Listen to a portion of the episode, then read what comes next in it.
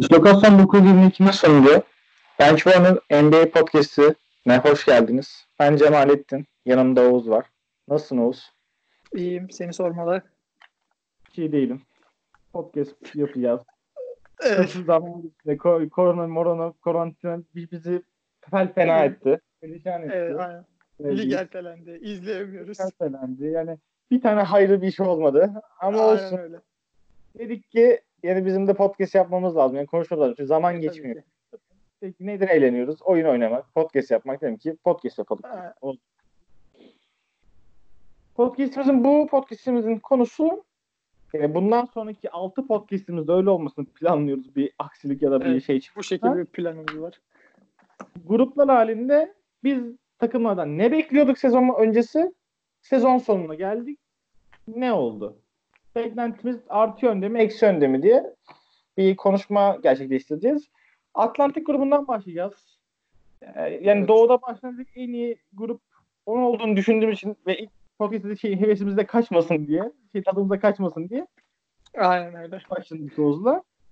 Şimdi e, Boston Celtics'le başlıyoruz. Ben Boston'la alakalı birkaç şey bilgisi vereyim.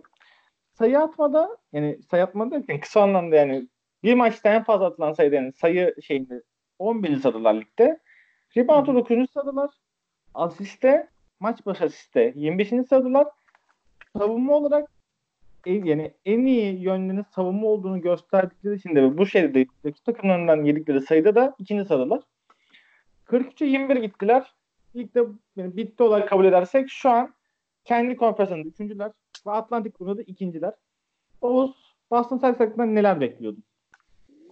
Ya ben Boston Celtics'ten açıkçası Kemba'nın gelişiyle e, bir tık daha üst yani geçen sezonki Kyrie Irving'li Celtics nazarında biraz daha yüksek bir derece bekliyordum. Aslında baktığımız zaman da istatistikler olarak e, bir tık daha kendilerini yukarı çekmiş durumdalar Kemba Walker'ın gelişiyle birlikte. Çünkü Kyrie Irving'de işte e, şu zamana kadar bir istatistik vardır hep kıyaslamak amaçlı. İşte şu kadar maçta işte Kyrie Irving'li Celtics şu kadar galibiyet, şu kadar mağlubiyet alırken işte Kemba Walker'lı Celtics bu kadar galibiyet, bu kadar mağlubiyet aldı. Ee, şu an hani beklenenin bir tık daha üstündeler. Açıkçası benim beklentim e, daha bir tık daha üst olabilirdi. Yani biraz daha galibiyet alabilirlerdi. Şimdi Celtics taraftarı da olunca biraz daha yakından inceliyorum Celtics'i. Tabii daha detaylı bakıyorum. E, açıkçası ben Celtics'in bu sezon çok gereksiz maç kaybettiğinin farkındayım. Yani bu 21 maç e, minimum 6-7 maç daha fazladan kazanabilirlerdi. İşte son dakikada e, 2-3 tane maç verdiler. Son topu kötü kullandılar, girmedi. E, tabii şans faktörü de birazcık önemli. İşte çok dengeli atılan şutlarda bile bazen isabet bulamadılar. Şey bile olabiliyor yani bu konuda yani back to back'ler oluyor. Her maçı önemli olarak söylemiyoruz. Mesela Sakra- şey bir, bir gün önce Los Angeles Lakers yenebilecek yenebiliyorken bir gün sonra Evet. Washington'a maç verebiliyorsun. Öyle bir Evet. sistem olduğu için. Ya tabii ki ben oyunculara ya da işte teknik ekibe çok fazla bir şey demek e, istemiyorum. Çünkü onları da anlayışla karşılıyorum. Çünkü her gün işte uçakla seyahat edip maç yapmak, o yorgunluk hiç dinlenmeden bir daha maça çıkmak tabii ki oyuncuları istatistiksel olarak etkiliyor ve aşağı çekiyor yorgunluk doğal olarak. Yani işte bir gün Los Angeles'ta deplasmanda maç oynuyorsunuz. Ertesi gün Sacramento maçınız var ve hani maçtan çıkar çıkmaz Sacramento'ya uçup tekrar maç yapıyorsunuz. E, tabii bir dinlenme zamanınız olmuyor. İşte uçakta 4-5 saatlik vakitte sadece dinlenebiliyorsunuz. E tabii ki Yani maç kaybedilebilmesi ilk- normal. ilk- Aynen. E, bireysel Boston olarak da Aynen. Boston'a bireysel olarak baktığımız zaman da ben yıllardır e, Celtics hakkında hep şunu söyledim. E, kesinlikle ve kesinlikle Celtics'in elit bir 5 numaraya rebound anlamında ve savunma anlamında takımı bir tık daha yukarıya çekebilecek bir uzuna ihtiyaçları olduğunu düşünüyordum. Hala daha aynı düşüncedeyim. Çünkü e, Daniel ile olacak bir iş değil. E, açıkçası çünkü baktığımız zaman da benim gözümde Celtics'in tek bir tane uzunu var. O da Daniel Tice. E, o da evet kötü bir oyuncu değil. İyi bir oyuncu. Ama işte karşılaştığınız takımların ya da e, lig anlamında düşünmeyelim. Çünkü Celtics artık yıllardır son 5 yıldan Contender. daha yani bir contender bir takım haline gelmiş durumda ve sizin amacınız işte ben playoff yapayım değil. E, playoff yapacak takımlar için Daniel Tice iyi bir uzun olabilir. Ya Ama- bu şey gibi. bu bizim sözünü kestim. Bu şey Evet. gibi 82 maçlık değil biz 16 maçlık Evet, bakmamız lazım. öyle. Aynen öyle. Yani bir 116 116 maçlık maç. bir serüven. E, tabii ki. E şimdi contender'ım ben işte şampiyonluk kazanmak istiyorum e, diyorsanız daha iyi bir uzuna ihtiyacınız olmak zorunda. E şimdi e, contender, diğer contender takımlara bazında da baktığımız zaman en zayıf pota altının Celtics'te olduğunu görüyoruz. Yani işte Lakers'a bakıyoruz pota altında Anthony Davis var. Denver'a bakıyoruz pota altında Nikola Jokic var. Yani pota altlarının çok elitleştiğini görüyoruz üst düzey takımlarda. İşte Toronto Raptors bir şekilde Marc Gasol'le idare edebiliyor. Yaşlı olması e, yaşlı olabilir. Evet Marc Gasol 33 yaşında ama en nihayetinde Daniel Tice'dan saha içerisinde çok daha fazla iş yapabiliyor. Marcus o geçen seneki şampiyonlukta zaten çok Aynen öyle. Gerek yok. Çok büyük bir yani ben direkt maçı hepimiz gibi yani izleyen dinleyenler gibi izlemiştir. Benim çok canımı bizim çok canımızı yaktı zamanında yani. E, tabii ki öyle yani. E, bu da işte yılların verdiği tecrübe ve yani e, kaliteyle alakalı bir şey. Oyuncunun kumaşıyla alakalı bir şey. Daniel. Tice 82 maç için e, şöyle eğer Celtics ben bunu daha önceki podcastlerde de söylemiştim. E, bu takas dönemi için Capella ya da Andre Drummond tarzı bir pota altı olsaydı Celtics'in eğer e, takas şöyle döneminde böyle bir takas düşünüyorum ben. yapabilseydi ben en azından Andre Drummond'ı Cleveland'a kaptırabileceklerine hiç ihtimal vermek istemedim. Yani ya da Capella'yı Atlanta Hawks'a yani iki tane playoff dışında kalacak, playoff dahi yapamayacak takıma iki tane bu kadar elit ve her şeyi yapabilen senin savunmanı yukarı çekebilecek ve işte bu şampiyonluk yolunda sana çok büyük katkı verebilecek iki uzunu bu şekilde iki takıma kaptırabilmesini gerçekten şaşkınlıkla seyrettim. E, eğer işte daha contender takımlara gitmiş olsaydı bu isimler belki bir nebze e, hani onlar da sonuç olarak şampiyonluk için uğraşıyorlar ve belli parçaları gözden çıkartmışlar derdim. Ama kaptırdıkları takımlar da lig sonuncusu takımlar. Yani bu tip iki uzunlar en azından birini alsalardı Daniel Tice kesinlikle ve kesinlikle e, Andre Drummond da olsa Clint Capela da olsa arkasında mükemmel iş yapabilecek bir uzundu. Yedekten Benim- gelerek. Boston'la alakalı görüşüm de yani bu pot altı mevzusunda özellikle benim ya benim düşüncem yani Clint Capela ya da şey diye düşünüyordum ben. Steven Adams diyor. Çünkü Andre Drummond'ın bu sözleşme olayı ki bu sezon normalde sonlanıyor ama opsiyonu var. Opsiyonda takım bazlı değil normalde. Normalde çünkü oyuncuların opsiyonu takım bazlı oluyor. Takım isterse uzatıp uzatmıyor. Ama Drummond'un ki o yüklü sözleşmenin sö- sözleşmesinin sözleşmesinin e, sonucunda oyuncu opsiyon. Yani oyuncu isterse kalıyor ve bu Boston Celtics büyük ihtimalle ya seneye yapabileceği bir eklemenin ya da çıkartmanın engelleyebileceğini düşündükleri için bence anladığım anda güvenmediler. Ya tabii. Ya şu da düşünülebilir tabii. Şimdi sezon sonu serbest kalacak oyuncular var. İşte o oyuncularla anlaşılıp işte daha iyi bir uzun e, pota altı için hani bu yıl böyle başladık böyle devam edelim. İşte önümüzdeki yaz döneminde bir iyi bir kaliteli bir uzuna daha ucuz bir kontratla takıma katabilirsek bizim için daha iyi olur e, diye bir düşünceye sahip olabilirler mi? Tabii ki olabilirler ama hani e, bu pota altıyla evet sezon içinde iş yaparsınız Daniel Tice'la ama e, playoff'larda ciddi anlamda ben Celtics'in sıkıntı yaşayacağı düşünüyorum. Özellikle de e, finale kalırlarsa ki karşılarında büyük ihtimalle Milwaukee Bucks gelecektir finalde.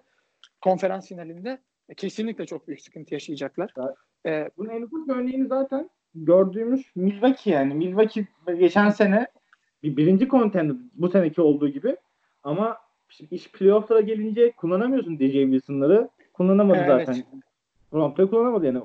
Genişlik 82 maç için iyi ama 16 maça geldiğinde keskin bir çizgiyi Evet. koruman lazım yani. En az yani 7 7 8 kişilik bir rotasyonu indirmen lazım bu işi. e, tabii ki. 8 bile çok. 8 bile şey bu 7'liye 8'e indirmen lazım rotasyonu. Yani Onlara Evet, ben.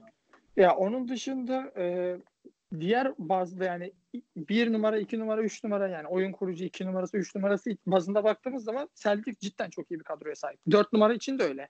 Yani işte Kemba Walker'a sahipler. E, Kemba Walker çünkü oyun içinde her şeyi yapabilen bir guard.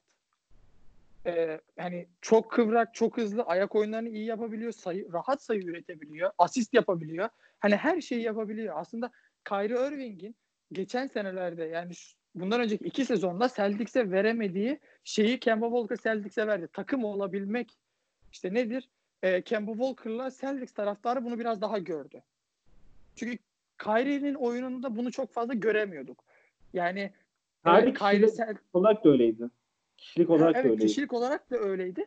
Ha, Celtics'e gelmesinin amacı zaten liderlik yapabileceğini kanıtlamaktı ama sanki o liderliği o iki sezonda çok fazla yapamadı. Çok daha büyük beklentiler vardı Kyrie'li Celtics'ten. Ha, tabii ki bunda sadece Kyrie'nin suç değil. Yani e, Gordon Hayward'ın ilk maçında, ilk Celtics forması giydiği maçta ikinci dakikada ayağının kırılması ve sezonu kapatması da tabii ki kötü takımı da moral olarak kötü etkiledi. Büyük şanssızlık.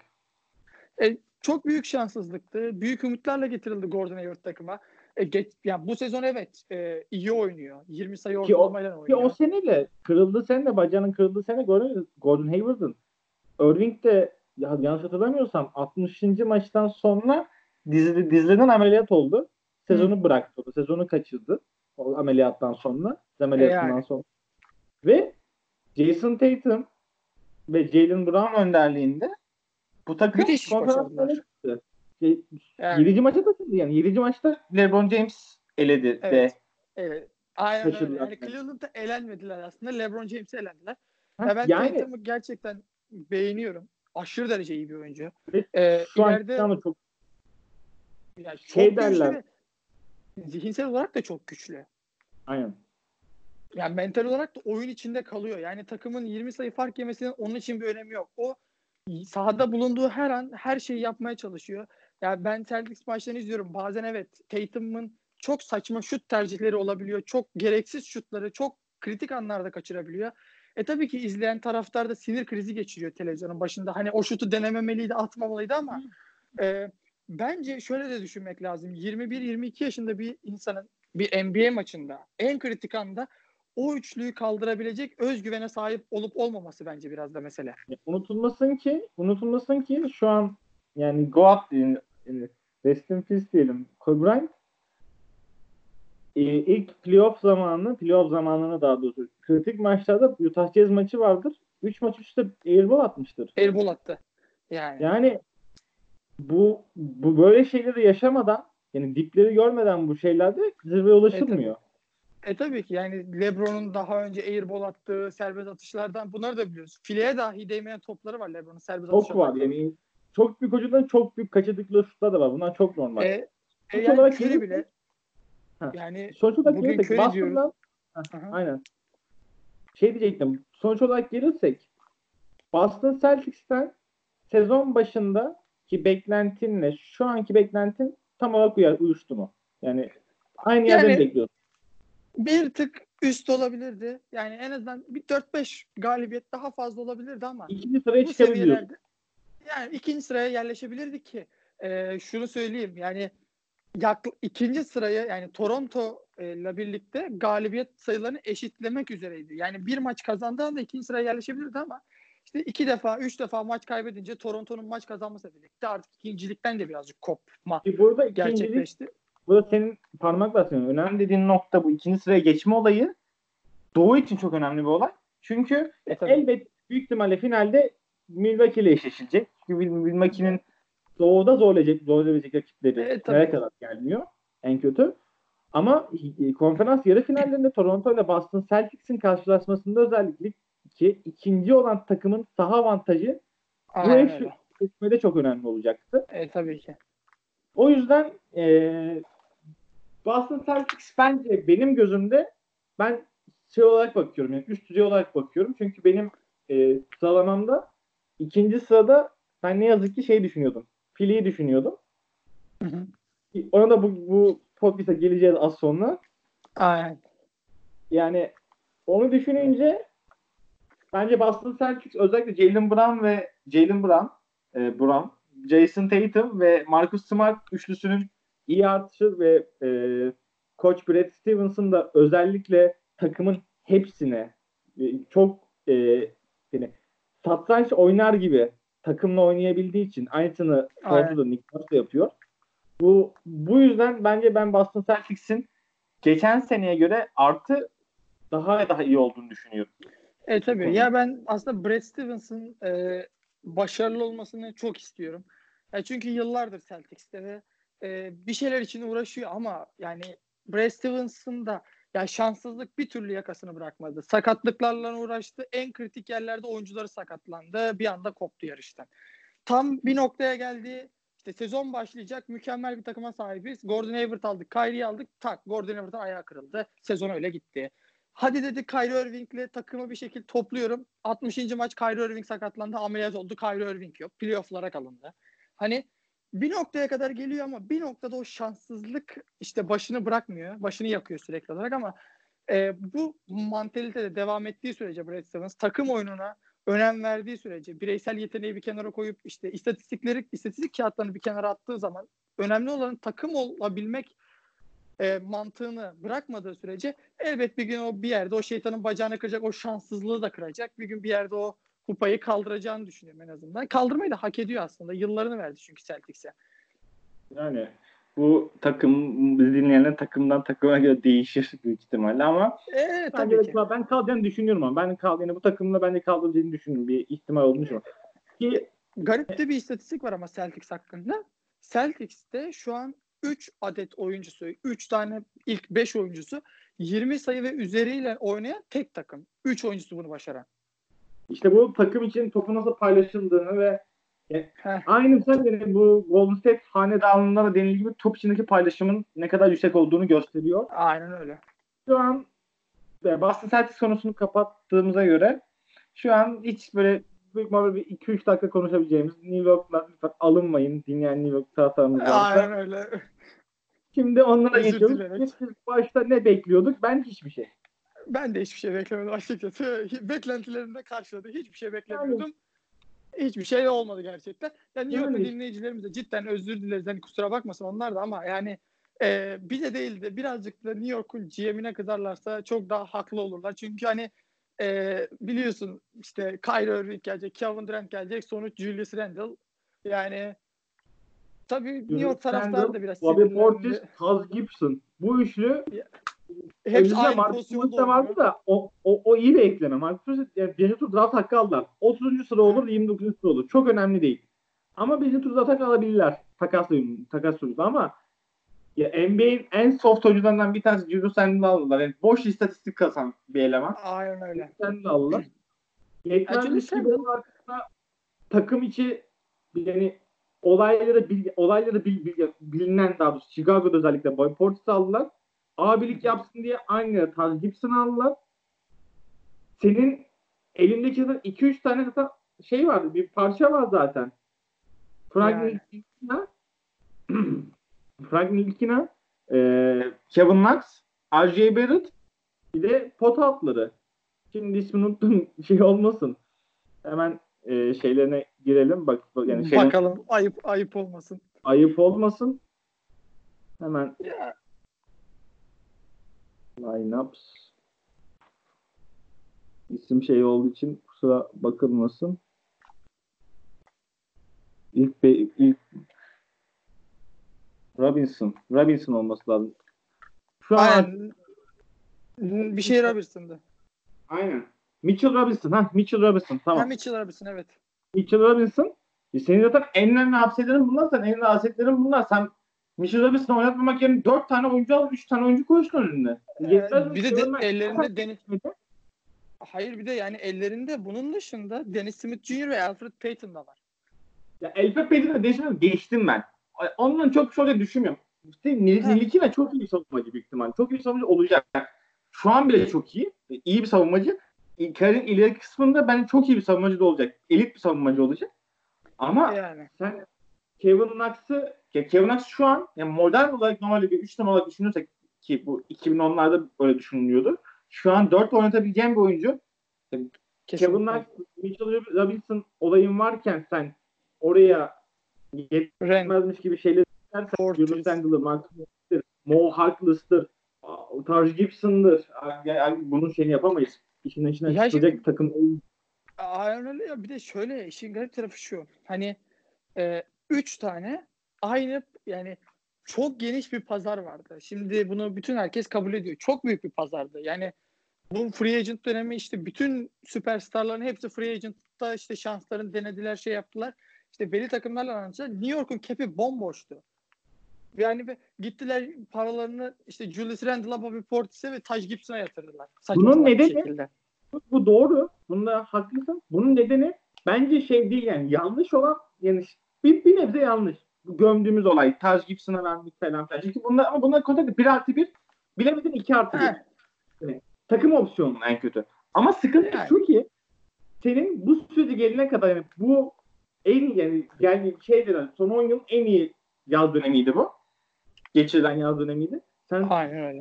10 yıl Boş içinde geçir. ne kadar geriye düştüysen oyuncular gözünde senin küçük kardeş dediğin önemsemediğin takıma gitti iki. İstediğin iki süperstar. bu. İşte. Bu senin şey iş bilmezliğin. Yine şimdi ben yine soracağım sana şeyi bitirdiğimizde New York bitirdiğimizde ben ne bekliyordum? Hiçbir şey. Ne buldum? Hiçbir R.J. şey. Barrett'ın R.J. Barrett'ın yani parça parça Hagras görüntüleri diyebilirim. Yani yok E da yani. şey diyorum. Es- Geçen sene şey bile vardı yani. En kötü şeyden eğleniyorduk. Mario Hezonya'nın işte Yannis'in üstünden smaçlıktan sonra üstünden geçmesi. Ha. Bunu bloklaması falan filan derdik. O bile olmadığı için bu sene o yüzden bir e, diyecek bir şeyim yok. Senin bekleyeceğin bir şey var mı New York'ta? Bakalım Ya, yoksa geç- New York, ya New York şöyle yani aldığın elinde sahip olduğun oyuncular zaten genç. Hani daha da böyle, böyle bir üst seviye takımı çıkartacak değil de daha çok yani yapılan hamleler şey gibi gözüküyor. Yani sanki New York'un mükemmel bir takımı varmış da şampiyonluğa oynaya hani yedek için yan parça alıyorlar. Ya Tazgisi Böyle bir görüntü var. soyunma odası abisi sanki. Ya o bir görevi görecek de hangi takımı bu takımda kime göreceksin ki bu görevi? Yani Yani şimdi- bir tarafta Bobby Portis var. Olay çıkartan eleman var bir tane oyuncu. aynen öyle. Kavga tarafta işi da- adamın. Şey var.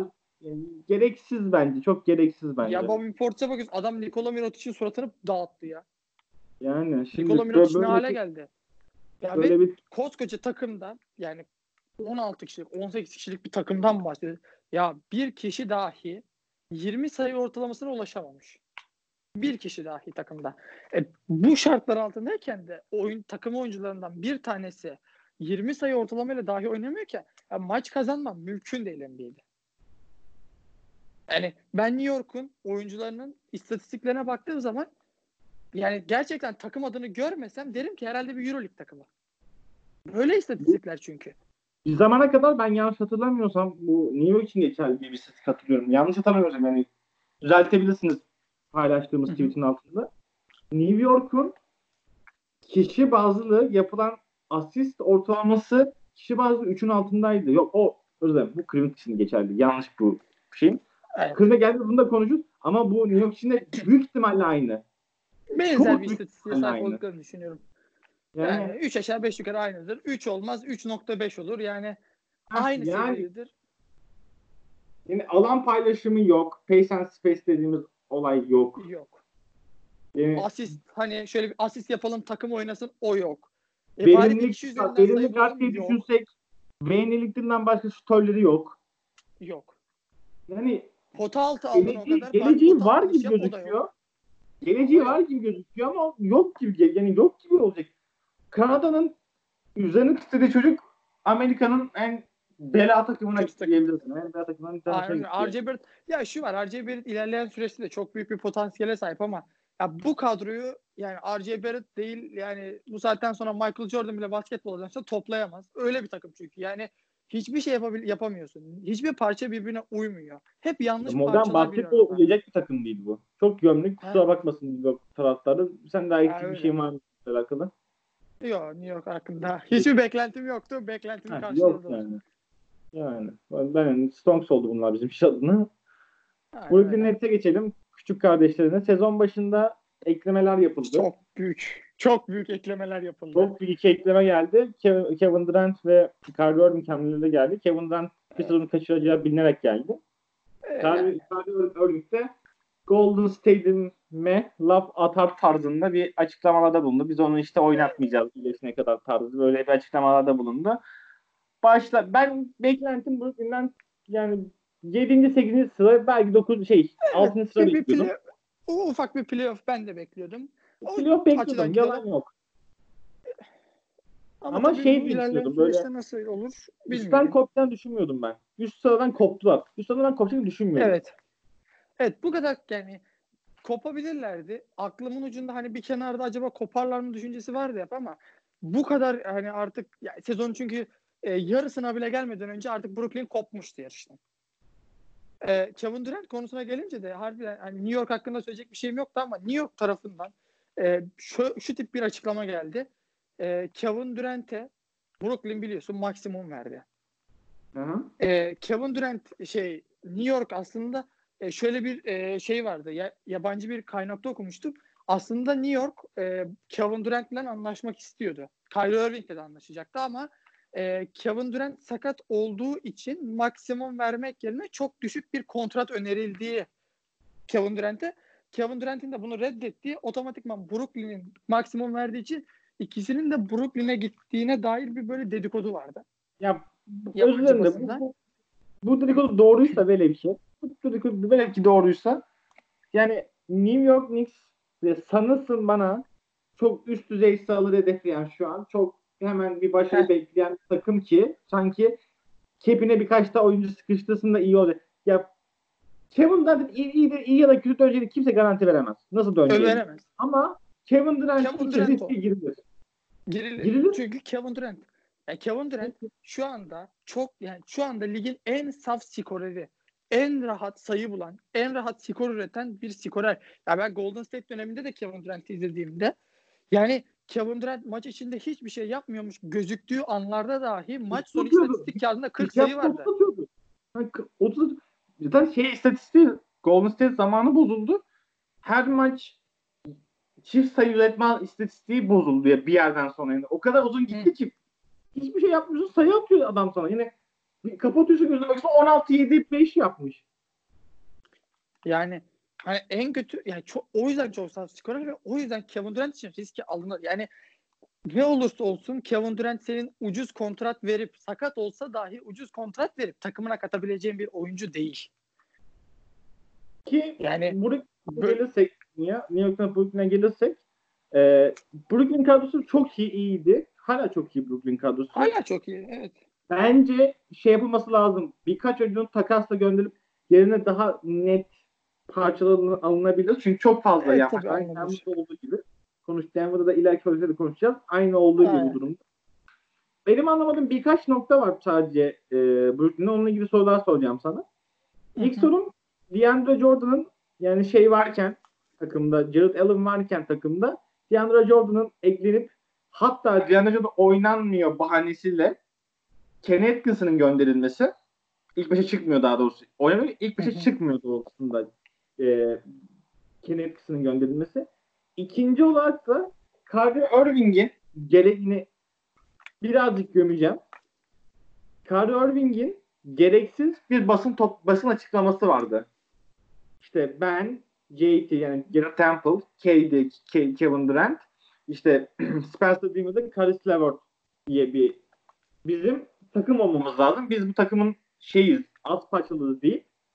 Jared Allen'ı koymaması artı DeAndre Jordan e, o dediği takımın içerisinde Jared Allen'ı koymaması ya da Ridonis Crooks'u koymaması Teşan Prince'i koymaması gibi Joe Harris'i koymaması mesela. Mesela çok saf bir skorer. Üçlükçüdür o da yani. Aşırı derece rahat üçlük yani atan. şimdi- Elini konu sallayarak. Ya şimdi ne, ne gerek var? Sen niye LeBron James oynamaya çalışıyorsun diye sormazlar mı Evet. adama deyip sana Ya, ya şu var. Ee, Kyrie e, bir de şöyle bir durum var ya ne olursa olsun hiçbir NBA oyuncusu tutup da ya ilk 5'te de ben başlayayım işte şu başlasın işte şu başlasın diyemez. Çünkü o takımın bir koçu var o takımın bir staff ekibi var. Ee, sonuç olarak koç da ister işte şunu oynatayım bunu oynatayım ama yani şu an baktığımız zaman Brooklyn'in koçu istemiyor mu Kyrie de oynasın Kevin Durant da oynasın. İstiyor Ki ama sakatlıklar verim Ben- yani bunları da hesaba katmak zorundasın. Oğlum ha, ki bu konuda koç da haklı. Yani elinde Jared Allen gibi modern a- oyun Evet. istediği çoğu iş yapabilen bir şey varken, center'ın varken sen DeAndre Evet. Jordan oynatma. Yani bu bir şey Ya- Kevin Durant, Kyrie Irving şeyinde özelinde bir büyük ihtimalle bir şey. De Evet. Avusturya Macaristan İmparatorluğu'nun vurulması gibi bir sırttan dolayı bir sırt e, şey provokasyondan dolayı Dünya Savaşı çıktı yani kendi gözlerindeki olay bu yani. Kendi o durumlarındaki olay bu. Ya şu Benim var açıkçası ben DeAndre Jordan'a 40 milyon verilmesinin 2 yıllık ben saçma buluyorum. Yani DeAndre Jordan Saçma çok iyi ya. bir uzun. Yani iyi bir uzun. Ama Artık- modern bir uzun değil. Değil. Yani max alabileceği para şu an NBA için senin, senin için 10 milyon. O bile alamayabilir. Evet. Bak, o bile alabilir. Yani- falan. Hadi isminden kaynaklı bir 10 milyon verdin. Hani işte dedin ki işte riba hani şu vardır. E, dedim ya işte Celtics'in bir pota altı sorunu var. Reboundçusu, blokçusu yok. 10 milyonluk bir DeAndre Jordan Celtics'in bu tip bir ihtiyacını kapatır. Ama bu kadar. Yani işte sen e, yeni 5 numaralar gibi bir Carl Anthony Towns gibi tutup da işte DeAndre Jordan'dan üçlük atmasını bekleyemezsin. Daha serbest atış Evet. atamıyor. Üçlüğü nereye atacak? Sıkıntı şu ad- yani Jared Allen'ın bir alt özelliği daha kısanın karşısında kalabiliyor Jared Allen. Evet. DeAndre Çünkü Jordan'ı o harcıyorlar. Temel amacı şey döndüğü için artık pick and roll'dan döndüğü için bu iş kısanın karşısında her an eşleşmelerinde. kalıyor. Ama Denver E kalamıyor. Mesela La- Lamar. Stoltz kalamıyor. Bu oyuncular kalamıyor. Eski tip uzunlar kalamıyor. Kalamazsa çünkü ayakları çok arkadaş yavaş. kontenjanı süper arkadaş olunca öyle süper Demek ki öyle işliyor. NBA'de işler. Yıllıkta yıllık Evet. 20'de aldık bu ligde.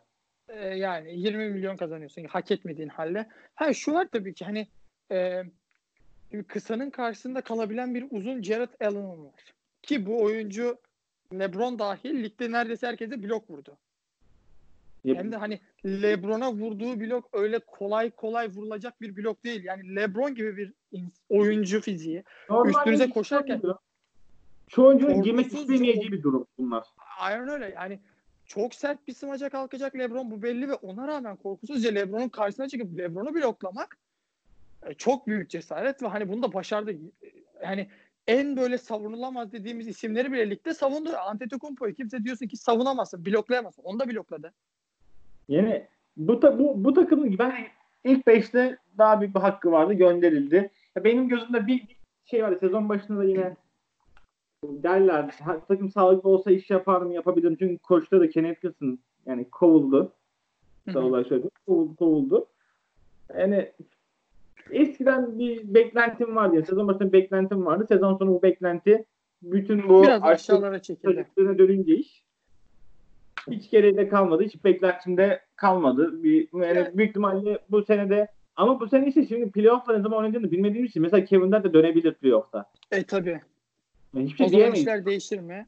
Yani şu şekil belki değişebilir tabii ama e, Kevin Durant playoff'lara yetişse dahi yani Brooklyn taraftarı kusura bakmasın ama ben gene de şampiyon olabileceklerine inanmıyorum. Çünkü şu var. Kevin Durant ile Kyrie Irving hayatları boyunca yan yana oynamadılar. İlk defa yan yana oynayacaklar. Hayır, sıkıntı bir o. iki oynayamazlar büyük ihtimalle. Bana, bana öyle geliyor. Ya tabii oynamalar çok zor. Evet Kevin Durant işte Golden State oynarken işte topu sadece ben kullanayım sevdasından bir tık böyle çok az bir tık vazgeçti. Bunun sebebi de Curry ile Klay Thompson'ın top kullanmaktan vazgeçmesinden dolayı. Hani top zaten Ya- kalıyordu. 3-5 Zaten- top daha az kullanarak e, bir şekilde olay Key- halledildi. Onu direkt şeyini yapayım ben açıklamasını yapayım. KD zaten şeydi bu gelmeden önceki Oklahoma Standard macerasında yani durumunda çok top elinde kalıyor diye zaten şeydi bu duruma. Bir sıkıntısı vardı. Ama Golden State gibi işleyen bir şeye geldiğinde bir sisteme geldiğinde çarkı öyle bir oturdu ki Kevin Durant yani bir şey yapmamasına yani o kadar efor yapmasına gerek duymadan çok rahat oynuyordu yani. Orada da işte topsuz oyunu da çözdü kendi kafasında. Takım da ona eşlik etti. O takıma eşlik etti. Sonuçta iki şampiyonluk geldi. Üç, E, tabii. üç final iki şampiyonluk geldi. Ama E, işte bu tabii. takım öyle bir takım değil. E tabii farklı bir takım. Yani sonuç olarak artık e, Yani sıkıştığı Kyrie anda Irving yanında var yanında. 9 metreden üçlük kaldırabilecek bir Curry yok. Ya da işte savunmanın en kritik anında rakipten top çalabilecek bir Clay Thompson'ın ya da işte çok kritik bir anda blok vurabilecek bir Draymond Green'in yok yanında artık. bak, Bir önce bunu kabul etmesi. Var. Bak. Bence var. İşte Jared Allen olsun. Jared Allen var evet. Joe Harris yani yandan Clay Thompson diyebiliriz. Kyrie Irving ne Evet. kadar gömsek etsek de bu lig için çok değerli bir topçu. Yani evet Onu yapabilecekleri şeyleri yapabilecek oyuncudan çoğu yok piyasada. O yapabileceği fundamental olaylarının topla bol handle olaylarını yapabileceği çoğu bir oyuncu yok. Ama yok sıkıntı yani. ki şey çok. Kyrie Irving'in base topu zamandaki LeBron James de bu takımda yok. Kevin Evet, Durant alabileceğine inanıyorsa ben inanmıyorum. Ama alabileceğini alabilirse de bu takım için zaten şampiyonluk kutusuna net çıkartacak zaten şey olur o. Kevin Durant'ın üstüne Kyrie Irving'i dizginleyebilecek LeBron James üniforması alabilirse çok önemli bir şey olur onun. Takım E tabii şimdi iki oyuncu da artık şunu kabul etmeli. Yani Kyrie'nin yanında artık LeBron yok. Kevin Durant'in yanında da artık Stephen Curry yok. Yani artık iki tane oyuncu yok yanlarında. O eskiden yanlarında şampiyonluk kazandıkları oyuncular yok. Önce bunu bir kabul etmeleri lazım. E tabii biraz da zamana ihtiyaçları var. Birbirlerini tanımak için, birlikte basketbol oynayabilmek için. Yani e, Kevin Durant'in evet videolarını görüyoruz işte şut çalışırken falan filan ama e, saha içi bambaşka bir şey. Yani Gordon Hayward'ın da ayağının kırıkken işte oturduğu yerden şut çalıştığını gördük. O oldu bu oldu ama e, lige geldiğinde işler Gordon. Hayward'ın geçen sezon 10 sayı ortalaması var. 11 sayının oynadığını gördük. Yani işte oyun için. Ama sakınıyor vücut yani. Vücudun sıkılmak istiyor e, tabii, doğal olarak. E şimdi Evet. Kevin Durant de çok ağır bir sakatlıktan geri dönecek. Yani korkması e, kadar doğal bir şey yok. Çünkü bu kolay bir sakatlık değil ve bir daha benzer bir sakatlık yaşarsa artık kariyerinin bir anda noktalanabilir bile. Doğru çok. Ya bunun da farkında. Yani Gordon Hayward neden böyleydi? İşte geçen sezon neden böyleydi? Çünkü korkuyordu. Yani baktığınız zaman zaten en ufak turnikeде bile, boş turnikede bile tedirgin oluyordu yere düşecekken. Kevin Durant'in gitme sebebi, de sebebi oldu bence oldu zaten. Normalde %50-50 iken durum son 6. maçta 6. maç öncesi yani 5. maçta şey e, şeylere gitti. Sakatlı oluşu daha doğrusu. Ondan önce sakatlığı vardı. Bir ağrı hissediyordu zaten. Önceki bir haftadan gelen yorgunlukla beraber bir ağrı hissediyordu. Golden State e, doktor ekibinin tabiri caizse gerizekalılığı yüzünden Kevin Durant'e oynayabilirsin. Bir sakatlık riskin yok dendi ve oynadı. Sonucu Sakat kötü bitti. kötü bitti onun için ama bence bu se bu sezon yani diyelim ki bu koronavirüs olayları dizginleşti, şey oldu, sezonlar işte futboldu, basketboldu geri döndü, başladı, NBA'de başladı. Bence hazır olsa dahi %100 olmadan çıkacağını ben düşünmüyorum. O E, yüzden Brooklyn'in şans olduğunu düşünmüyorum. Ya Brooklyn Beklenti- artık bu sezonu kapatması lazım. Kafasında en azından bitirmesi lazım. Çünkü riske atacak bir şeyleri yok. Bu saatten sonra şampiyonluk zaten. gelmeyeceğinin onlar da farkında olmalı. Aynen kalmadı Yani zaten. Kevin Durant %100 geri de dönse, Kevin Kyrie de %100 geri dönse gene şampiyonluk şansları çok az. Çok çok az. Yani bir kere karşıda form tutturmuş, işte belli bir seviyeye gelmiş, takım içi belli bir kimya oluşmuş. Lakers gelecek. Üç takım var karşıda yani. yani şey, senin konferansında bir takım var. Net şampiyonluk adayı. Karşı konferansta iki tane geliyor. Ki playoff'ta form durumuna da bağlı. Hangi takımlar iyi olur eder. Sıfır maça çıkıp hiç maça çıkmayıp bu şeye gelince bence yani Kevin Durant her türlü bu kafasında sildi bence bu sezonu. Öyle ya da E, böyle. tabii. Olsa dahi. Ya bence zaten New York şey aman Brooklyn'li yöneticiler de bu sezonun başında bu imzayı atarken artık e, bu sezona değil de bundan sonraki sezonlar adına bir yatırım yaptığını düşünüyorum. Ben Onlar- hani bu sezon olmayacağını ileriye dönük bir yatırım biraz da Kevin Durant aslında onlar için. Haklısın. Şeye geçelim diyorum. Bir son sözüm var mı şeyle alakalı? Yok Brooklyn yani beklentim neydi ne oldu? Beklentim 6-7 idi. O civarlar için uğraşıyorlar.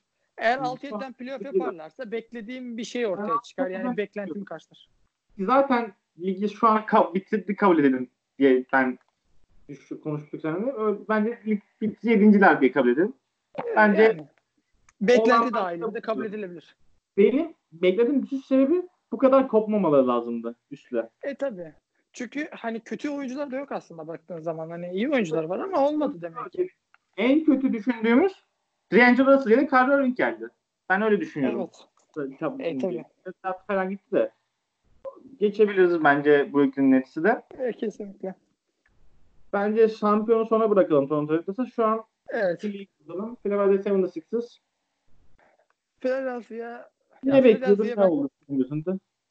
Ya Philadelphia aslında şöyle bir durum var. Ee, Philadelphia taraftarlar kusura bakmasın ama hani elbette Sixers taraftarları da bizi dinliyor ama ben çok sevmem Philadelphia'yı.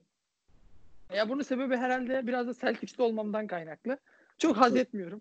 O yüzden de başarılı olmalarını da çok istemiyorum. Yani playoff bile yapamasalar mutlu olacağım yani. E tabi rakip takım doğal olarak böyle bir şeyler söylemem çok normal. Yani tarafta yani o Sixers taraftar da boşuna bakarsak dışarıdan Evet. evet. olarak bakarsak düşüncen neydi? Bu takımda ne bekliyordun? Ee, Daha bu doğrusu. takımdan aslında ben gene bir ilk dört içinde bulunmasını bekliyordum. Ya ben dördüncülük diye düşünmüştüm Philadelphia. Kafamda şöyle bir sıralama vardı benim Doğu dördü hakkında. Milwaukee Bucks, Boston Celtics, Toronto Raptors, Philadelphia şeklinde bir dört sıralamam vardı.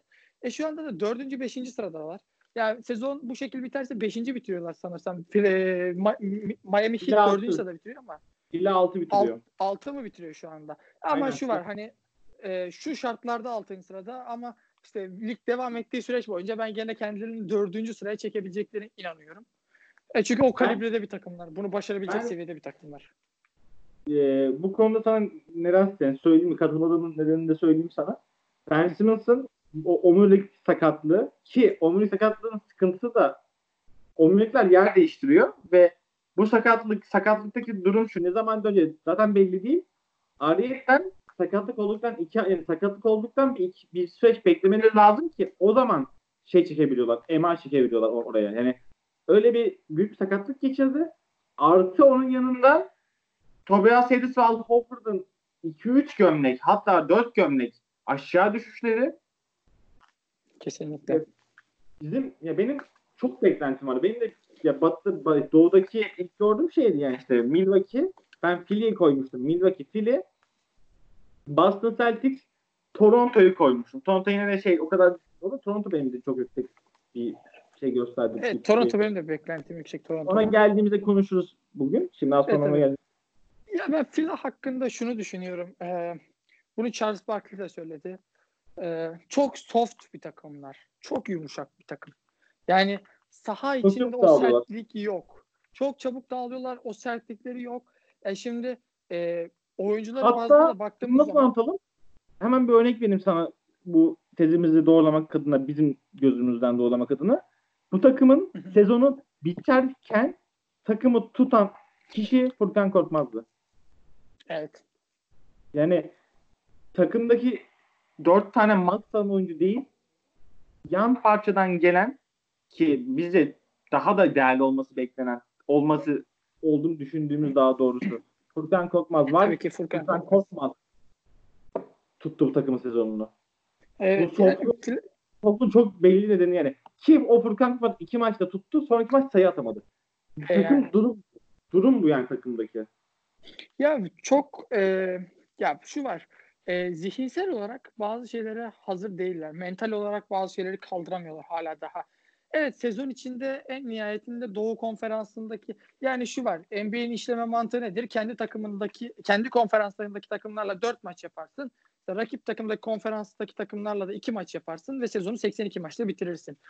Ee, Doğu'nun kalibresine baktığımız zaman, Doğu'daki takımlara baktığımız zaman evet Philadelphia çok rahat bir şekilde kendine dördüncü, beşinci sıradan yer bulabilecek. Hatta iyi oynarlar sezon içinde ikinci, üçüncü, dördüncü yani ilk dörtte bitirebilecek kalibrede bir takım. Ama işte işler playoff'a geldiği zaman e, mental olarak hazır olmadıklarını, e, o contender havasından bir anda dağıldıklarını çok rahat görüyoruz. E, Philadelphia'nın da çok maçını seyrettim. Yani maç içinde eğer fark açılırsa çok çabuk dağılıyorlar ve o fark giderek daha da açılıyor. Yani ve hiçbir oyuncu saha içinde yani o liderlik vasfını gösterip de hadi beyler hani toplanalım hani biz bunları yenmeliyiz, yenebiliriz seviyesinde değil. Yani ondan çok uzaktalar. Ya hala Yani- basketbol basketbol oynamak için oynuyorlar. Kazanmak için oynamıyorlar. Evet. Aynen Hala. öyle. Yani basketbolu para kazanıyoruz. İşte oynuyoruz. Bitti gitti havasında oynuyorlar. Yani biz şampiyon olabiliriz. yani. Aynen öyle. Yani işte bugün sen ben nasıl basketbol oynuyorsak o adamlar da sanki bu Ama- tip bir basketbol oynuyorlarmış gibi davranıyorlar. Alıp yapıyorlar aynı. Ki fili taraftarı hiçbir, hiçbir taraftara benzemez. Gelir E, ruhlarlar seni. Yani E tabi. E şimdi normalde Philadelphia'nın Amerikan geçmişi kültürü şudur. Gelirler maça izlemez. Yarım yamalak izlerler. Sonra giderler. Sonra çok giderler. da umurlarında olmaz. Yani, yani Philadelphia'ya Philly çok ağır tepkiler gelsin. Yani Türk taraftarına ben yani Avrupa'ya daha çok benziyor taraftar bakımından. Aynen taraftarı. O yüzden o yüzden yani bu takımın bu kadar şu anda az tepki yemesinin başlıca sebebi şey zaten Furkan'ın o çıkıp iki maçı alması. E, tabii ki. Yoksa ondan önce çok kötü bir deplasman turnesi geçirdiler. Taraftar ciddi anlamda tepkiye gelmişti o maç o maç için. Evet. Ya, Yani şu var. Ee, Philadelphia şimdi eski geçmişteki oyuncularından mesela bir tanesi Allen Iverson. Yani şimdi Allen Iverson kaybetmeye tahammülü olmayan sahada bulunduğu süre boyunca takım kazanması adına her şeyi yapan bir oyuncuydu. Ve bu taraftar bunu hatırlıyor. Ve o formanın değerli bir forma olduğunu, o formanın ağırlığını takımın bilmesi gerektiğini düşünüyor. İşte E şimdi şu an takım da mental olarak bu düşünceden çok uzak olunca e, sonuç yuhalamaya gidiyor. İşte sahaya belli bir şeyler takım- atmaya gidiyor. bizim kızma noktamız sen ne? Ki hak vereceksin bana. Bizim kızma noktamız bu takıma. Bu takım cidden de yeteneğine ihanet ediyor bazı durumlarda. Evet aynen öyle. Yani 5 numara Joel Embiid kafasını verince cidden de kafasını verince. Ligin en iyi uzun olabilecek ama yapmıyor bunu. Ya Ben Simmons kafasını verince bu takım çok iyi bir savunma takımı da ariyetten yani Evet. isteseler ki benim düşüncem bu takım 5 top kafasını verip çıktığı maçta özellikle şeyde şeyde Milwaukee'ye karşı çıkabilecekleri maçlarda özellikle şey yapabilirler. Milwaukee'yi kitleyebilirler. Çünkü E, tabii. ben, Simmons, ben Simmons özellikle Joel Embiid olsun Al Horford eski Al Horford'dan bahsediyorum. Şu anki Al Horford e, çok rezil durumlarda. Çok çok kötü durumda. Josh Richardson bunlar bu ilk 5 Tobias Harris bu ilk 5'te diyebileceğin tek kötü savunmacı ki o da ortalama savunmacı da Tobias Harris E tabii ki. ve bu takım bana şu anki durumda dedikleri sayı 6. olarak gözükebilir ama hiç yani kafasını verdiği maçta çok düşürdükleri için bu böyle gösteriyor. Yoksa Açık ara birinci olabilecek takımlar. çok şey cidden kafasında çok şey ben o, o, onla, o durumuna güveniyordum zaten sezon öncesi. İkinci olabilecek diyordum o yüzden. Ben kendi için ikinci olabileceklerini düşünüyordum. Ama öyle olmadı onlar için. Aynen öyle. Ben daha e, mental olarak ya şu var. E, Philadelphia taraftarı şunu kabul etmeli. Takım mentalitesi bu şekilde devam ettiği sürece e, yıllarca playoff yapsınlar. Yıllarca işte geçen yıl Celtics'e elendiler. Bu yıl başka bir takıma elenirler. Ondan sonraki yıl başka bir takıma elenirler. Ama hiçbir şey değişmez. Hep aynı senaryo tekrarlanır. Yani bu takım bir şekilde kendine gelmeli, kendini toplamalı ve oyuncuların mental olarak soyunma odasında birinin çıkıp da şunu demesi lazım. Beyler biz ne yapıyoruz burada? Bence geçen sene takım çok yani büyük bir rüyadan rüyaya girdiler. Geçen sene itibaren benim gözümde şey Kavaya son saniyeydiler işte o çok yüzde iki ihtimal yüzde iki bile değil girme ihtimali olan bir şuta E indiler. tabi. kaybettiler size. Ama sıkıntı olan şu ki bu çoğu şeyi yani şey oldu. Kapattı böyle. Biz yüzde iki biz şansa kaybettik gibi bir izlenim bıraktı onlarda. Ki şans kaybetmediler. Yani bunun üstünde bir üç maç daha kaybettiniz siz. Evet. Abi yani. ve takımdaki eksiklikleri göremiyorlar. Brett Brown'un yeterli bir koç olmadığını, yeterli bir koç olduğunu düşünüyorlar hala. Yetmezmiş Brett gibi Brown, Ben Simmons'la Ben Simmons'la Joel Embiid'in aynı anda gidebileceğini düşünüyorlar. Bence net ikisinden birisini takaslayacaklar gibi geliyor. Yani takaslar zorundalar. Yani. Gitmiyor. Gitmiyor. ya Kimi- Ben Simmons iyi bir oyun kurucu olabilir. Ama bu dönemde 5 numaraların dahi kaldırıp üçlük atabildiği bir dönemde bir oyun kurucunun üçlük atamaması Philadelphia'yı çok etkiliyor. Attıkları sayı bakımından. Yani dediğin çok haklı. Ben Simmons eğer bence yine çok kötü yani hiç atamıyor, hiç atamıyor zaten şu an. Bir tane attı sezon Evet. içinde. Hiç atamıyor. Yani 60 Yani maç oynasın oyun kurucunun bir tane üçlük isabeti bulabiliyor ya. Bir tane. Ya Vasat olsa yani onda iki atsa Hı. 20'de 3 atsa 4 atsa neyse. Ki ben o zaman Ben Simmons'ı savunurum. Ben Simmons'ın Embiid'den daha önemli olduğunu da savunurum. Ama bu durumda Ben Simmons'ı savunan tarafın Ben Simmons'dan Embiid'den daha yetenekli olduğunu da düşünüyorum bu konu bakımından. E, ama tabii. ama bu elinde böyle bir üçlük şey çıkınca hiç şey olmuyor yani. Joel, mesela Joel Embiid oyunda etkileniyor bu yüzden. Mesela Joel Embiid pot altında E, çok tabii. yaratıcı oyuncu olurken Ben Simmons'ın e, Ben Simmons'ın dış şut olmadığı için içeri doğru hep penetre etme zorunlu olunca Joel Embiid dışarı çıkmak zorunda kalıyor ve işte pop, pick and pop yani şey iki, iki, iki sayılı kısımda şut atıyor. Çok o da çok kötü bir şut tercihi. Kesin rakip, e, basketbolunda. E, rakip de bunu bildiği için e, Joel Embiid'e kısa savun yani Ben Simmons'ın savunmacısı pot altına iniyor. Ben Simmons'ın üçlüğünü tehdit ediyor. Çünkü niye atamayacağını biliyor. Ya, bu da ne oluyor? Joel Embiid'e top indiremeyeceğin anlamına geliyor. Heh, ki o kadar inmese bile gerekli şey dribbling yerini vermiyor ama şutunu riske ediyor. Sen Joel Embiid de içeri gir, içeride kalabalık oluyor. O zaman Ben Simmons'ın girişini de engelliyor. Joel Embiid dışarı çıkıyor. Joel Embiid'i engelliyorsun. Yani üçlere çok birbirine çok batan bir takım. O yüzden E tabii kendi biraz kendi topuklarına sıkıyorlar gibi oluyor. Yani işte oyuncu takımda biri bir şey yapamadığı zaman diğer dört oyuncu onun eksiğini kapatmaya çalışırken bir anda takım da dağılıyor bu sefer. Hani çünkü oyuncular efor olarak daha fazla hücumda yoruluyorlar ve savunma bu sefer savunma performansı düşüyor Philadelphia'nın. Çünkü Embiid işte yani 48 dakikalık bir maç oynuyorsunuz. Embiid 30-35 dakika süre alıyor. Şimdi 35 dakika boyunca siz bu adamdan hem gelsin e, çok iyi yüzdeyle hücum etsin hem de çok iyi savunma yapsın. Gitsin 5 blok vursun beklentisi içine gidemiyorsunuz. Yani ya bir tarafı çok iyi yapacak ya bir tarafı çok iyi yapacak. Bunun şeyi yok. İki tarafı da mükemmel yapsın e, durumu yok ortada çok fazla. Ya savunması kötü olacak, düşecek performansı ya hücum performansı düşecek. İşte bu da düşünce otomatikman ikisinden bir tanesi takımın bu sefer de e, komple çöküyor işte Philadelphia'da. Hani e, hücumda biz dört kişiyiz. Ben Simmons'ı saymayın dört kişi hücum ediyoruz. Savunmada bu sefer Embiid düştüğü zaman dört kişi savunma yapıyoruz diye kimse savunma yapmamaya başlıyor bu sefer. Çok e, haklısın. Yani daha fazla gideceğim bir şey var mı Fil alakalı? Fil ile alakalı. Fil hakkında Fil, Fil'e yani. genel böyle e, şeyden büyük pencereden baktığımız zaman Fil'a çok büyük potansiyel var. Yani çok büyük yeteneklere sahip ama hala bu var. Yetenekleri... Hala var. Bak, yani hala var ama işte. ben düşünmüyorum. Yani, artık yani ve öyle bir duruma geldiler ki artık contender takım şeyinden de çıktılar. Yani evet. contender dediğimiz takım konumundan artık contender'ın da dışına çıktılar. Yani böyle ne yapacakları da kestirilemiyor ama beklentimin ciddi anlamda altında kaldı Philadelphia. Daha dediğim gibi ikinci sırayı koydum takım altıncı sıra oldu. Daha beklentimin kaldı diyebilirsin. E yani. Şimdi sıra son şampiyonda mı? Yani ki geçen seneden sonra daha bir kanal yapılabilirdi. Ariyetten iki ufaktan da bir en son bir şey daha söyleyeyim ile alakalı. Takımın en iyi top yanlarında top taşıyan gardda Real net olan bir takımdan bahsediyoruz takımda. İşte. Yani şimdi en son takıma geçeceğiz ki ben şu an bari bu podcast'ın şu an mutlu olabileceğim tek bir yer olabilir. Mutlu olabilirken biz geçen sene gelmiş olmalı çoktu şu an umurumda değil çünkü hem taraftar birazcık tarafsız oluyoruz bu konuda hem de e yani. iyi baskı oynuyor. İyi baskı oynuyor demek zorundayız yani. Ben öyle geliyor. E, o yüzden şey gel, gelebiliriz artık Toronto Raptors'a.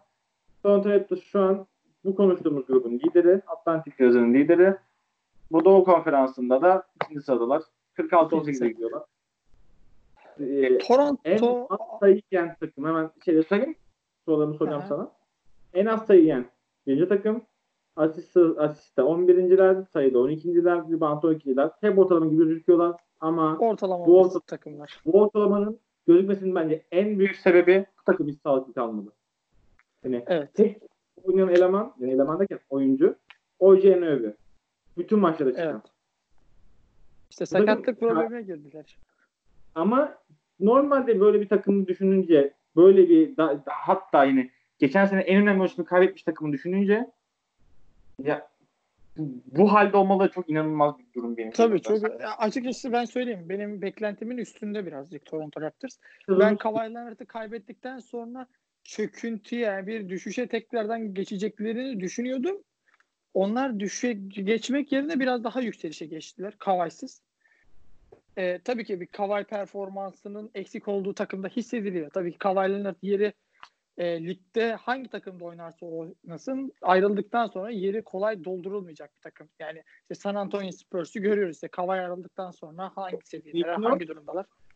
Çok haklısın ama Nick Nurse bunun ne kadar minimize ettiğini gösteriyor takımlar. Evet aynen öyle kesinlikle. Yani takımdaki her oyuncuyu her şekilde kullanmaya çalışıyor. Ama kesinlikle bence şu an takımın kahramanı kim dersek bence kesinlikle şu an takımın kahramanı Pascal Siakam. Evet. Mükemmel bir çıkış yakaladı. Yani zaten. Üst düzey bir çıkış yakaladı. Geçen seneyle birlikte müthiş bir çıkış yakaladı ve bu sezon da o çıkışını devam ettiriyor. Ya, mesela bizim NBA All-Star arasında konuştuğumuzda ben en çok gelişim kaydeden oyuncu ödülünü Pascal Siakam'a vermişti. Ve Kesinlikle. bu takımın ciddi anlamda şey oldu. Yeni Kavay mod, mod, mod Kavay gibi Aa, değil evet. ama Kavay'a dönüşmeye başladı.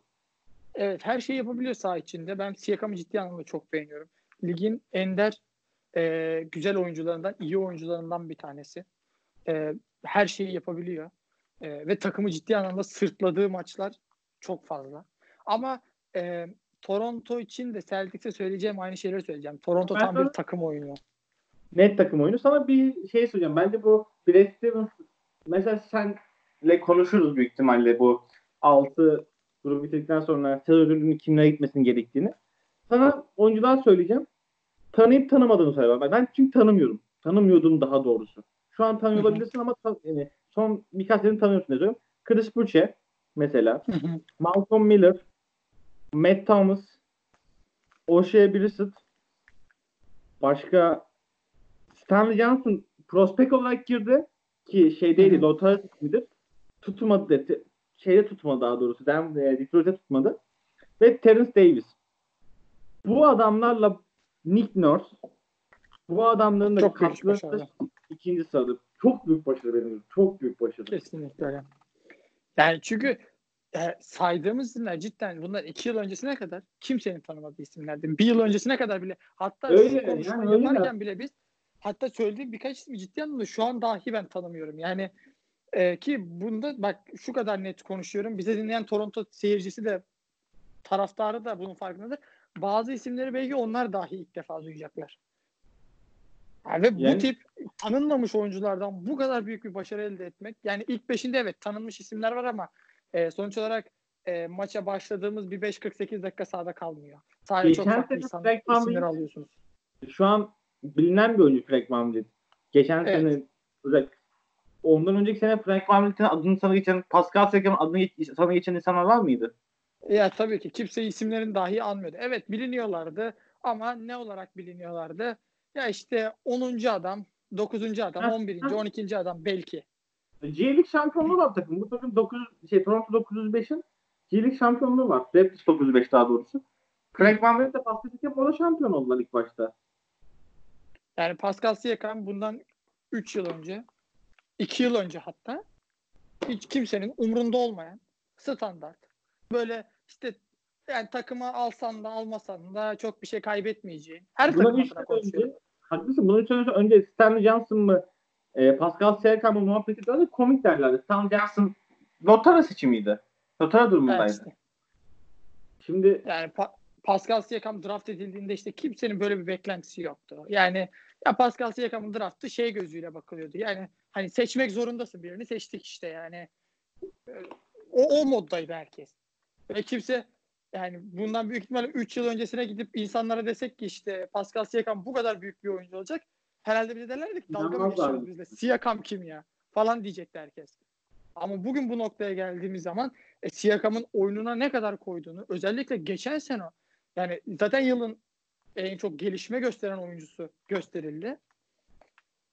E, müthiş bir oyuncu. Hani her şeyi yapan bir oyuncu. Her takımın şu Artık takımında görmek istediği yani. bir Bu oyuncu. büyük ihtimalle Pascal Siakam güzellemesiyle bitecek yani. Ki benim de çok da umurumda değil kimin ne dediği. Bence Pascal Siakam güzellemesi yapabiliriz. Bir program yapabiliriz Pascal Siakam güzellemesi. E tabii ki sadece Pascal Siakam'ın bence ya hayatı da tabii şimdi Afrika kökenli bir oyuncu olduğu için ben hayatının da çok kolay geçtiğini düşünmüyorum aslında. Hani e, birçok oyuncuda bunu görüyoruz. Yani e, birçok NBA oyuncusunda da bunu görüyoruz. İşte Kevin Durant'in yıllar önce MVP'lik konuşması yaptığında söylediği, yaşadığı zorlukları anlattığından sonra geldiği seviye MVP'lik kazanması. İşte sonrasında yıllar ondan o olaydan bir iki yıl sonra iki tane şampiyonluk kazanması işte ne noktadan ne noktaya geldiğini, LeBron'un aynı noktalardan geçtiğini, e, Jimmy Butler'ın işte zamanda evsiz kaldığını, annesinin Evet. onu kabul etmediğini ama bu noktaya geldiğini. Yani oyuncuların belli zorluklardan geçip bu noktalara geldiğini görüyoruz ve işin garip tarafı şurada başlıyor. O NBA'de oyuncular ne kadar zor şartlardan geçerlerse en zor şartlardan geçen oyuncular genelde en iyi oyuncular oluyor. Bu şeyde söyleyeyim ben sana nedenini sana söyleyeyim. Biz bunu Murat Muratanoğlu'yla yaptığımız podcast'te bize bunu açıklamıştı. Dediği de şuydu Murat abinin. Duke'da, Kentucky'de, bu North Carolina'da, Carolina'da mesela oynayan oyuncuların zaten lise zamanlarından önce bir sözleşme tarzı yapıldıkları için o bunlar çok şey duymuyor, şey gözükmüyor onlara. Yani hayatın zorluklarını çok görmüyorlar. E tabii. Ama mesela Damon Lillard olsun, Jim Butler olsun. Bu tarz oyuncuların mesela, mesela şimdi Pascal Siakam'dır, Joel Embiid'dir. Joel Embiid zaten Kansas çıkışlı ama Joel Embiid'in de gelişinden daha doğrusu. Ve bu tip oyuncuların kanıtlama zorundalar. Oyunlarından da anlayabiliyor zaten. Bu savaşçı ruhu oradan geliyor. E tabii. Yani Türkiye Ligi'ne mesela bu konuda baktığımız zaman işte yıllardır gördüğümüz bir Bobby Dixon örneği var. Yani bu Mesela. adam işte u- Amerika'da yaşarken uyuşturucudan içeriye giriyor çıkıyor ama bugün geldiği nokta yıllar önce tabii şimdi 35 yaşında tabii ki şimdi aa şu kadar sayı atamıyor işte bunu yapamıyor. E de yapamaması da çok normal yani 35 yaşında bir insandan Bunu bahsediyoruz en Bunu nihayetinde. diyenlerin onu diyenlerin geçmişlerini bilmediğini falan filan. E, e, Basketbol tabii. çok bilmiyorum yani. E tabii şimdi bu adam e, yıllar önce işte şampiyonluk kazandı. Fenerbahçe'ye geldi. Fenerbahçe'de Euroleague yaptığı kazandı. savaş yani Euroleague kazandı ve o saha Yetmez. içinde verdiği mücadele her şeyi özetliyordu aslında. Ya şeydeki finalde CSKA kaybedilen finalde Bobby Dixon getirdi maçı oraya. Ben E tabii hatırlıyorum. 20 sayıdan geldiğinde. Derken hüngür hüngür ağlıyordum. Bobby Dixon getirdi o maçı oraya. E Ki yani Bobby, konumuza belki dönelim çünkü biz çok konuşacağız. Program Aynen. Konumuza görüş olur, olur- olursak sen Toronto'dan ne bekliyordun? Sonra ne oldu? E, Toron- yani beklediğini Toronto'dan karşıladı mı? ben- Bence bu dünya çıktı saçma. Toronto. Yani Toronto hani bu altı içinde beklentilerin üstüne çıkan tek takım. E, genelde çünkü bu diğer saydığım o konuştuğumuz 5 takım ya beklenti seviyemde ya da beklentimin baskı altında ama. belki. Ba- Boston sağladı evet. E, mesela Brooklyn 3 aşağı 5 yukarı sağladı diyebiliriz. Philadelphia beklentilerimin alt, bayağı bir altında kaldı. New York beklentimin dahilindeydi Beklenti- yani bu karşı. Ama Toronto'yu cidden ben bu kadar e, yani Kawhi ayrıldıktan sonra e, ben Toronto için şunu söylemiştim. E, dedim ki Toronto için kesinlikle bir çöküşe geçecekler. İşte eski Toronto, işte o şampiyonluk yaşamış Toronto'nun oyunlarını göremeyiz. Ama cidden görebiliyormuşuz. Ben bunu anladım. Demek Evet, ki sadece olay Kawhi'la alakalı bir şey değilmiş. Bu Nick Ya bu da işte takım ben olabilmek. takım ve Nick Nurse basıyorum. Nick Nurse'un özellikle bu başarısını. E tabii Kesin. ki. Yani, Yani o yüzden Nick Nurse ve ekibi cidden çok büyük iş başarıyor. Onları da tebrik etmek lazım. Hani e, kimsenin çünkü herkes şunun farkındaydı. Yani ligdeki ben diğer takımlar bazında da düşündüğümüz zaman hani ben ligdeki diğer yöneticilerin de staff ekiplerinin de oyuncuların da e, Toronto'nun çöküşe geçeceğini düşünüyordu bence onlar da. Kavay'dan sonra. aynen. Ya bu tip bir oyunu bence onlar da beklemiyorlardı. Ama hakikaten e, Nick Nurse ve ekibi çok büyük iş başardılar. Bu elindeki oyuncularla bu seviyede kalabilmek evet belki şampiyon olamayacaklar tekrardan. Ama e, zaten geçen sene oldular. E, ilk defa kazandılar şampiyonluk. E, bu da bence yeterince büyük bir başarı ki. Şu seviyede olmaları bile bence çok büyük başarı. Benim beklentimin cidden üstündeler. Benim de ekleyeceğim bir şey. Sizin birebir katılıyorum bu konuda. Benim ekleyecek bir şeyim var. Yok da. Senin var mı? Daha kaldığın. Yok be- benim benim hiçbir takım hakkında söyleyecek çok bir şeyim kalmadı. Atlantik grubunu konuştuk sayın e, dinleyenlerimiz. Ya da şeylerimiz artık. Koronavirüsten dolayı ne diyeceğimi bile şey yapamıyorum. Kendinize iyi bakın. Lütfen evde kalın. Ki bunu diyen arkadaşınız çok kalmıyor. Yani pak denge olarak. Yapacak da bir şey yok. Çünkü delirme noktasına geldim artık yerin içinde. Kendinize dikkat edin. Ellerinizi kolonyalayın. Ellerinizi sabunla yıkayın. Başka da bir şey istediğimiz yok zaten. Senin başka diyeceğin bir şey var mı Oğuz? Hayır. Söylediklerine yüzde yüz katılıyorum. Kendinize Evde dikkat kalın. edin. Sağlıklı kalın. Kendinize dikkat edin. Görüşmek üzere.